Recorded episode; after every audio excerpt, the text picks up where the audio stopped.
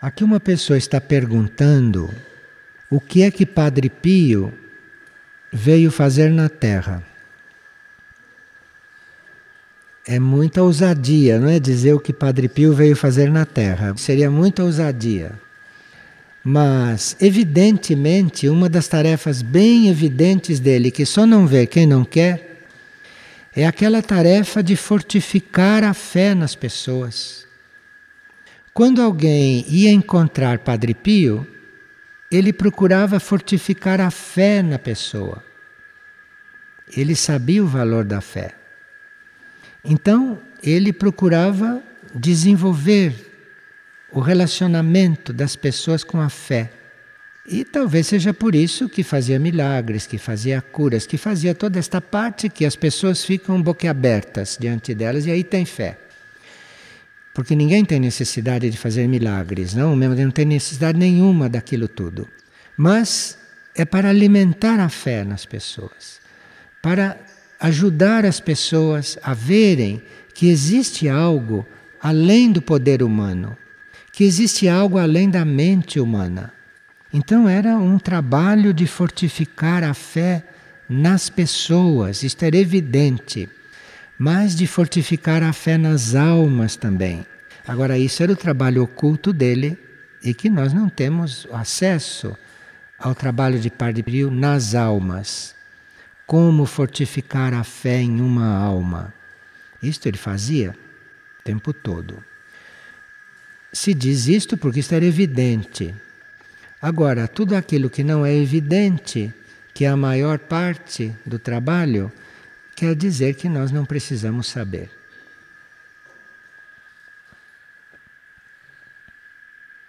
E uma pessoa está dizendo que ela se sente muito bem nas reuniões de estudo e que ela veio à figueira pela primeira vez e que ela esperava sentir as mesmas coisas que ela sentia nas reuniões.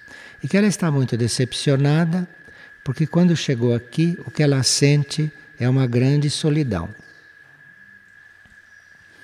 Você, para sentir o que sente nas reuniões de estudo, você não precisava vir aqui. Você continuaria sentindo lá. Se você veio aqui, é porque você precisa sentir outra coisa. Então não se desiluda de ter chegado aqui e não sentir o que você sente lá. Seria inútil você estar aqui. Se você diz que se sente muito só, então se sinta só. Talvez seja isso que você precise agora. Talvez seja por isso que você veio aqui. Porque é um lugar no qual você tem a possibilidade de se sentir só. Não fique se queixando aí para as pessoas que você se sente só, porque você, pelo jeito, não veio aqui para ter companhia, não. Você veio aqui para se sentir só. E bom trabalho na sua solidão. E uma pessoa está perguntando se o trabalho no núcleo de Figueira, em São Paulo, deve ser com poucas pessoas e poucas atividades, ou se deve ser um trabalho com uma quantidade maior de pessoas em um ritmo de atividades mais intensa. E como devemos nos colocar nesse trabalho, sendo que entrei como residente recentemente. Quantidade de pessoas não significa qualidade. Então, entre uma quantidade medíocre, é preferível uma qualidade com pouca gente. Agora, quando se pode reunir as duas coisas, quantidade e qualidade, tanto melhor, porque aí se pode suprir várias instâncias do plano evolutivo, que com pouca quantidade não é possível. Agora, entre ter muita gente e pouca qualidade, é melhor não ter. Então, se pergunta se os núcleos em São Paulo devem ter pouca ou muita gente, depende das pessoas. nós sempre partimos do princípio que nem 30% do plano evolutivo é cumprido. A humanidade está em débito de mais de 70%. E as almas que se oferecem como colaboradoras são preciosas, porque elas representam uma mínima parte daqueles que se dispõem a servir ao plano evolutivo. E esse serviço ao plano evolutivo vai aumentando de grau no indivíduo. À medida que o indivíduo vai se despojando daquilo que é o seu ego, daquilo que são as suas tendências, daquilo que é o seu temperamento, porque se isto não acontece, o plano fica se adaptando ao indivíduo, em vez de ser o contrário, o indivíduo se adaptar ao plano. Mas isto é uma educação que no planeta Terra ainda não existe. De forma que cada alma que se apresenta é realmente uma preciosidade, que tem que ser tratada como uma coisa rara, interna e externamente. Muitas almas se apresentam e o envoltório dessas almas, isto é, os corpos, a personalidade, às vezes não corresponde ao impulso genuíno da alma. Então aí é preciso ajudar o indivíduo a fazer esta reunião, a fazer esta unificação. É preciso ajudá-lo a corresponder àquilo que ele é por dentro. E aí, no trabalho espiritual, se dá oportunidades ao indivíduo, mesmo que ele não esteja à altura mas a alma dentro deve estar disposta. Então se dá a oportunidade. E quando se dá a oportunidade, isto é, quando se dá a tarefa a qual o indivíduo externo não corresponde, quando se dá isto, se dá em função do desenvolvimento da alma e por amor de Deus que criou o indivíduo e não só visando funções práticas. Sempre que a gente está visando só as coisas práticas, nós caímos literalmente na vida comum e no trato comum entre as pessoas. Então, as coisas práticas são muito importantes para o plano, porque o plano, na sua exteriorização, depende de coisas práticas, principalmente de ordem de harmonia, de pontualidade e tantas coisas que vocês já conhecem. E uma pessoa teve um sonho com muitas imagens e cenas, como se fosse uma inundação, e da qual ela participava, fazendo o resgate dos envolvidos. Quando ela despertou desse sonho, ela teve uma compreensão muito clara do que ela deveria fazer. Mas depois ela saiu e recebeu incumbências que não tinham muita relação com as imagens do sonho.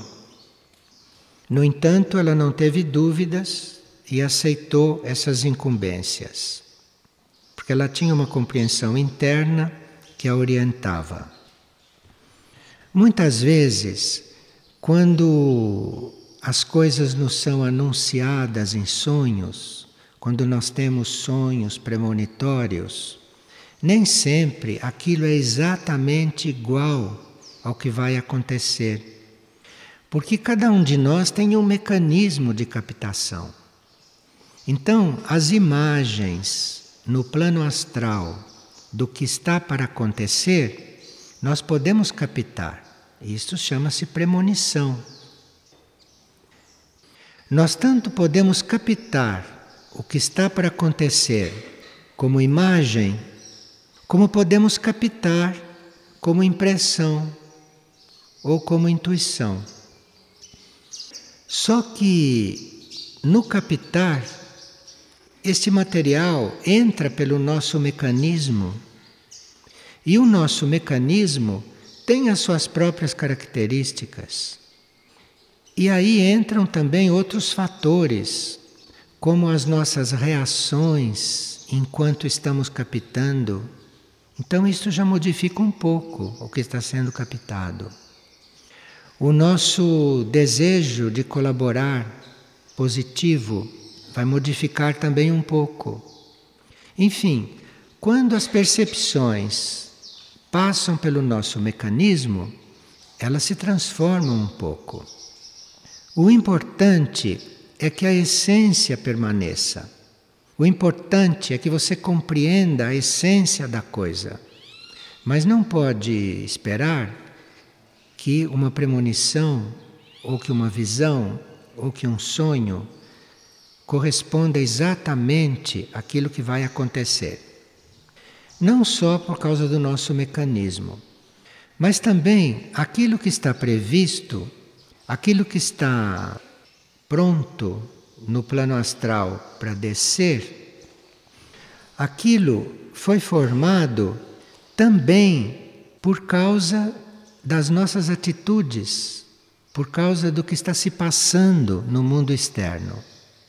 Então, se está previsto um acontecimento para amanhã, se hoje a nossa atitude muda diante da vida, aquilo também muda, aquilo acompanha a nossa atitude. Então vai acontecer amanhã, não exatamente como estava previsto ontem, porque a nossa atitude já transformou a situação. Compreende? Então é muito importante que, se nós temos uma premonição, se nós temos um aviso, se há um aviso cuja resultado dependa de nós, nós já podemos ir mudando a nossa atitude. Podemos ir nos transformando para que aquilo desça modificado para melhor, para que aquilo desça mais positivo. Então, o trabalho diante da premonição, o trabalho diante da visão, não é um trabalho só passivo, ou não é um trabalho só contemplativo, mas é um trabalho também muito ativo. Então, dependendo do que você vê, você ali discerne se você pode evitar aquilo, por exemplo, se é negativo, ou se você pode mudar aquilo para que se transforme em positivo.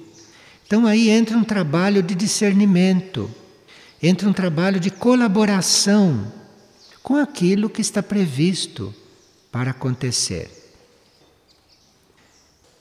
E uma mudança na nossa consciência, por mínima que seja, muda as coisas que estão pendentes, mudam as coisas que estão para acontecer. Por isso é muito importante nós estarmos sempre despertos, né? sempre lúcidos, não é? sempre vigilantes para colaborar para que as coisas sejam o mais amenas possível, quando se tratam de coisas purificadoras ou quando se tratam de coisas traumatizantes ou de coisas que tragam situações críticas. Porque as crises e as situações críticas podem ser muito positivas. Se nós sabemos receber, se nós sabemos viver, se sabemos tratá-las e se sabemos sair delas. Pode ser oportunidade muito positiva. Mas como nem sempre todo mundo está preparado para receber uma inundação, porque uma inundação pode ser uma grande purificação através do elemento água.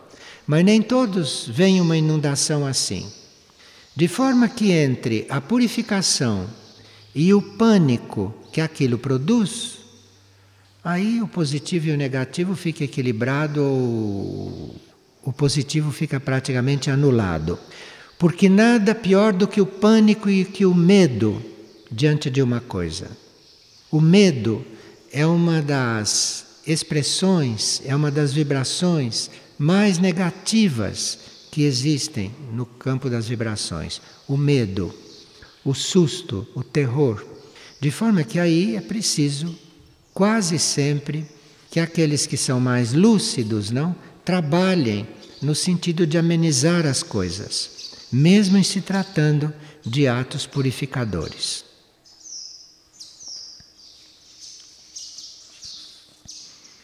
Nós estávamos então, não é, vendo alguns aspectos da intuição, o quanto precisamos de ter esses canais abertos com o nosso nível intuitivo, porque realmente hoje, no ponto em que as coisas chegaram, na parte externa da vida e nos planos sutis da vida, no etérico, no astral e no mental inferior, o ponto em que as coisas chegaram, nós precisamos de intuição para tratar com as coisas.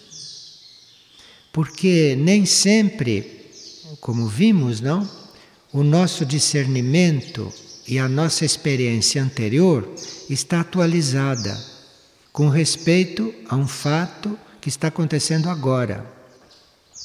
Então nós teríamos que estar muito abertos a intuição, porque a intuição corresponde àquilo que está acontecendo no momento.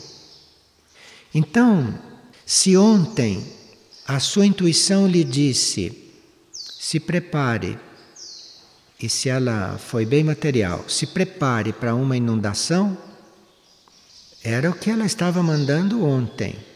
Você continue aberto à intuição, porque hoje, na hora da inundação, ela pode te mostrar algo mais atual, mais atualizado. Ela se adianta e ela vai junto com a realidade. Então, a sua intuição hoje, com respeito ao seu comportamento na inundação, já tem coisas novas a lhe dizer já tem instruções diferentes para te passar. E hoje, realmente, sem um contato intuitivo, vive-se às cegas. Vive-se às cegas porque certas leis estão sendo contrariadas, outras leis estão surgindo que nós não conhecíamos, outras leis estão sendo desenvolvidas, estão se desdobrando, de forma que nós precisamos muito de intuição. Porque a intuição não é somente objetiva e real, ela tem também uma qualidade superior àquilo que está acontecendo. Ela te apresenta a realidade do momento, mas ela tem uma qualidade superior àquele nível onde a coisa está acontecendo. Porque ela está sendo vista pelos olhos da alma. Então, os nossos olhos, a nossa experiência, a nossa disposição está vendo um fato com os nossos olhos, com os olhos de um ser humano, com os olhos de uma mente humana. A intuição está vendo aquilo mesmo com os olhos da alma. Então é uma oportunidade para nós vermos as coisas com os olhos da alma e, portanto, podermos tratar as coisas de uma outra forma. Podemos estar diante das coisas de um outro jeito.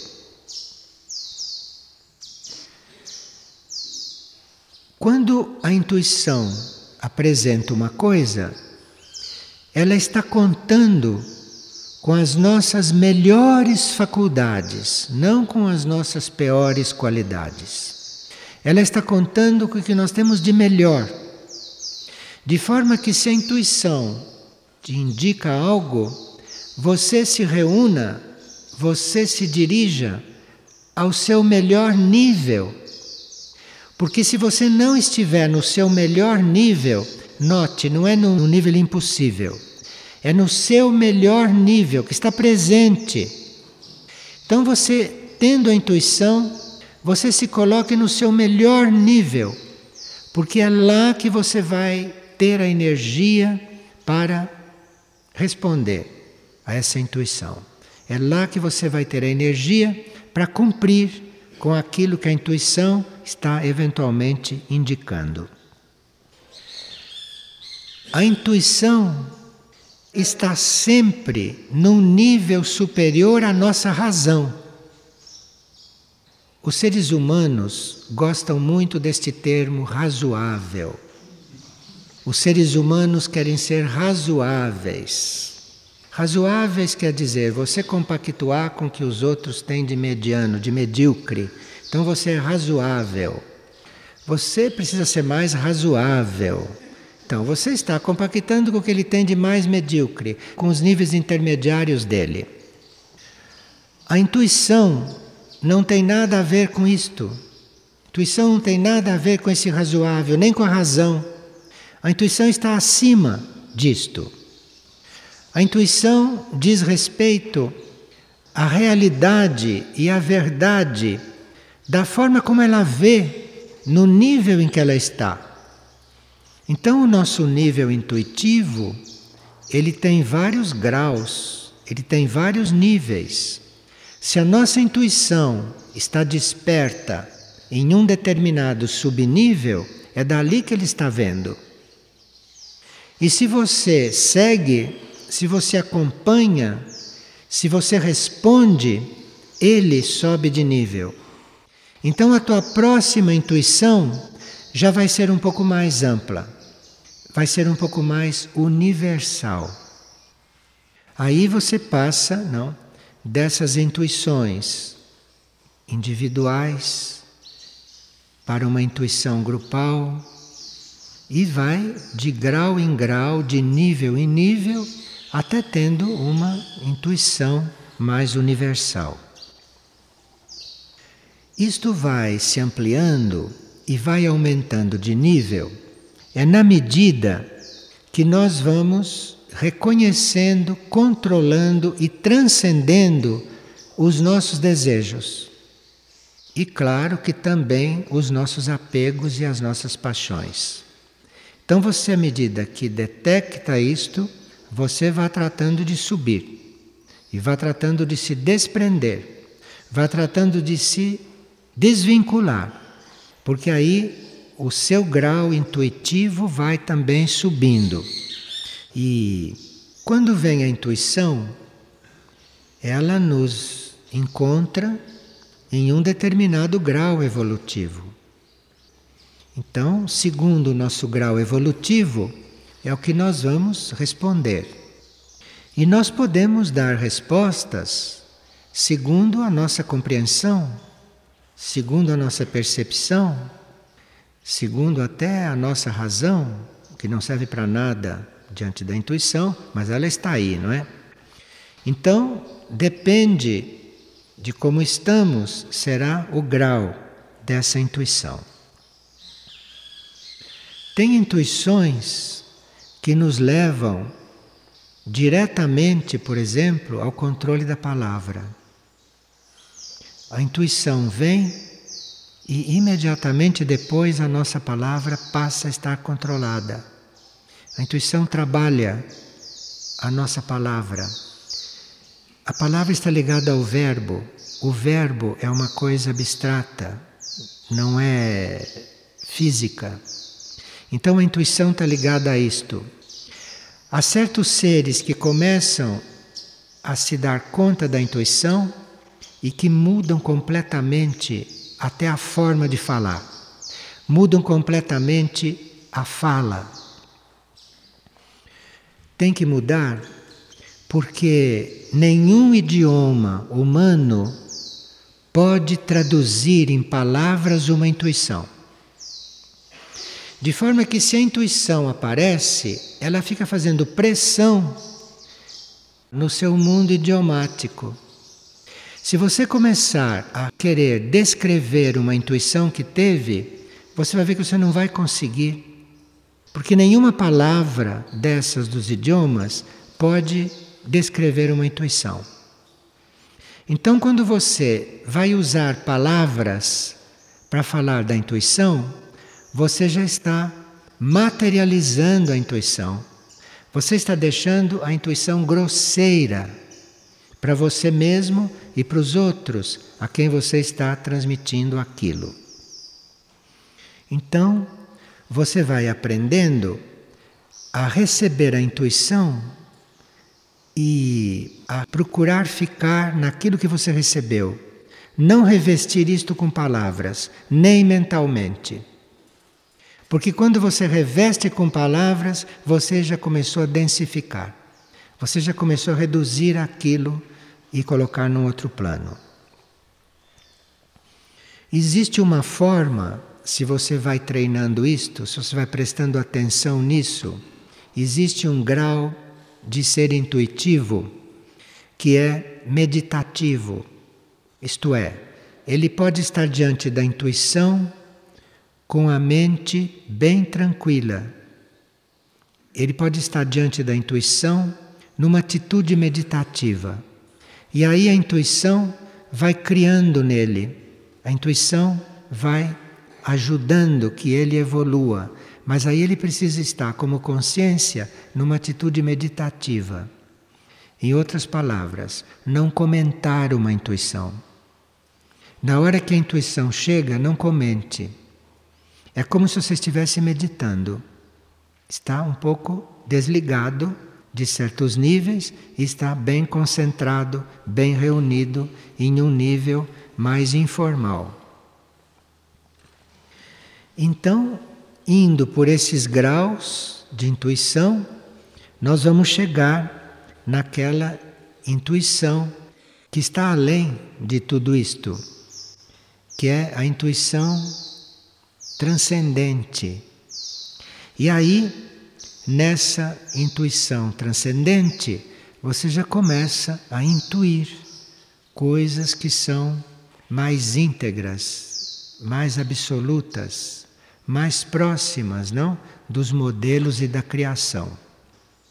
Então nós não teríamos que menosprezar a nossa capacidade intuitiva, mas devíamos amar esta capacidade para ela ir se desenvolvendo, para ela ir se apresentando nas suas formas mais puras, nas suas formas mais elevadas. Porque, como se disse, na vida hoje, nas nossas atitudes, no nosso Dharma e mesmo no tratamento com o nosso karma material, nós, se tivermos a colaboração da intuição, nós vamos nos desincumbir de outra forma. Agora, como vem a intuição, ela é a mais perfeita e pura possível naquele momento. Mas se ela vem, ela já está te trabalhando. E a próxima vez que ela vier, ela já pode ser ainda mais pura já pode ser ainda mais ampla.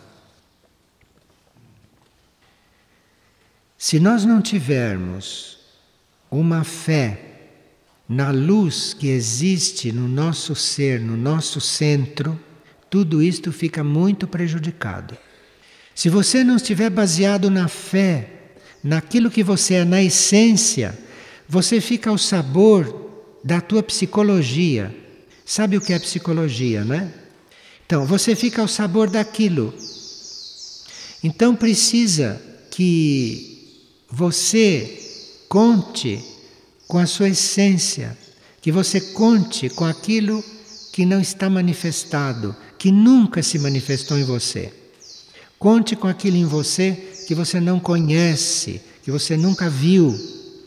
E não fique perturbado, não fique confundido com a sua estrutura psicológica, porque a sua estrutura psicológica é materialismo. A psicologia é materialista. E você não se confunda com isto, porque a essência, aquilo que você precisa, que você necessita, não tem nada a ver com a sua psicologia. Aqui estou falando da psicologia da personalidade. Não estou falando da psicologia da alma, que não é tanto assim. Mas, mesmo diante da psicologia da alma, existem graus mais elevados de intuição. Se a intuição vem e você a capta, fique imóvel diante dela e vá executando se tem alguma coisa a ser executada. Se você tenta segurar aquela intuição para analisá-la depois, ou se você não responde na hora, mas tenta fixá-la para segui-la depois, nesse tentar fixá-la, você fica com uma sombra daquilo que você recebeu. E precisa que nós demos importância a isso que desce no intervalo entre os pensamentos, a isto que desce naqueles átomos livres em que nós estamos. E como ela não corresponde a nenhum esquema que a gente porventura tenha armado, a nossa tendência é nem percebê-la. Porque inconscientemente você não quer percebê-la. Porque nenhuma intuição vem confirmar o que você está fazendo. Nenhuma intuição vem para te deixar no mesmo lugar. Mesmo que a intuição venha numa direção em que você já tomou positivamente, ela sempre vai te colocar numa posição além. Nunca ela vem confirmar a posição em que você está. Então veja aí esse material que compõe os nossos corpos, como deve ser resistente a tudo isso. A começar pelo material mental, o material emocional nem se fala, e o material etérico físico, que é o mais duro, ainda mais resistente. Mas isto tudo é vencido, isto tudo é transcendido e as coisas podem acontecer. Mas precisa que a gente esteja contando com a própria essência e não contando com esse mecanismo todo. E não contando com tudo isso que está no meio do caminho. Precisa estar contando com a essência própria, ser mais íntimo e aí estar na fé. E as coisas vão acontecendo. O ceticismo, o não acreditar, ser cético diante disto, isto é um grande obstáculo. O hábito de fazer crítica, o hábito de fazer comentário, isto tem que ser reduzido ao mínimo, porque o hábito da crítica fecha todos os canais intuitivos que possam estar sendo dinamizados. O orgulho, o autoritarismo, cuidado com o autoritarismo, a dissimulação, você ser um dissimulado, você ser um fingido, você querer apresentar-se como que não é, querer fazer uma coisa e encobri-la. Porque se você quer encobri-la, tem alguma coisa ali que não corresponde a um certo nível de consciência. Com tudo isso, a intuição vai se afastando, a intuição não vai surgir. Quando você detecta algo a ser transformado em você, na medida que você é complacente com aquilo, na medida em que você não toma uma posição e não age de acordo com aquilo que você viu, isto afasta também a intuição. O descontrole no uso da palavra. Na medida que nós temos convicções, no sentido que nós temos ideias formadas a respeito de uma coisa, a intuição vai silenciando. Porque se você já tem as suas convicções, inútil que ela pareça porque nenhuma intuição corresponde às tuas concepções. De forma que se você tem alguma convicção, alguma concepção, ela aí não entra. Apegos, curiosidade, impaciência e inflexibilidade mental. A mente deve treinar a flexibilidade. A mente treina a flexibilidade quando nós nos abrimos às provas, quando nós não rejeitamos as provas. E quanto mais dura é a prova, mais a mente tem oportunidade de se tornar flexível.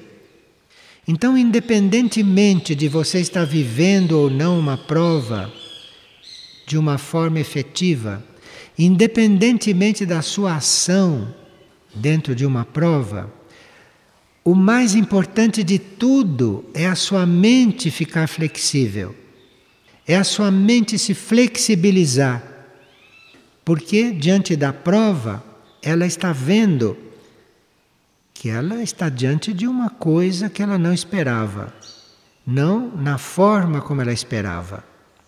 Então, essa inflexibilidade mental vai começando a acontecer é à medida que nós somos provados. E como nós ficamos diante dessas provas. Muitas vezes chega uma prova e que nas nossas convicções, com a nossa mente atual, nós ali nada resolvemos. Mas se você rejeita a sua própria estrutura atual, se você se torna flexível, acontece algo em você que te torna capaz de lidar com a prova. Então a prova pode aparecer no sentido de você se tornar flexível para depois poder resolvê-la, para depois poder vivê-la. Bem, quem quer fazer este trabalho teria que eliminar ou neutralizar qualquer conceito que fez sobre alguém. Seja qual for o conceito que você formou sobre alguém, você aquilo tem que apagar. Apagar não quer dizer negar e nem confirmar. Você apaga, dissolve o conceito que você formou e aguarda. E se não aparecer um novo conceito, tanto melhor. Você já está ficando mais universal. Você já não está olhando mais para o pequeno. Você já está com a vista maior. Então, qualquer conceito que você forme sobre alguém, faz o exame de consciência, não? E peça a luz interior para a sua essência para dissolver aquele conceito. Porque aquele alguém sobre o qual você já formou um conceito, ele não é mais o mesmo desde que você formou o conceito. Desde que você formou o conceito sobre ele, até agora, mesmo que tenha passado minutos, ele já não é mais o mesmo. Porque existe uma vida em movimento dentro dele. E o conceito que você formou está se referindo a algo que ele não é mais.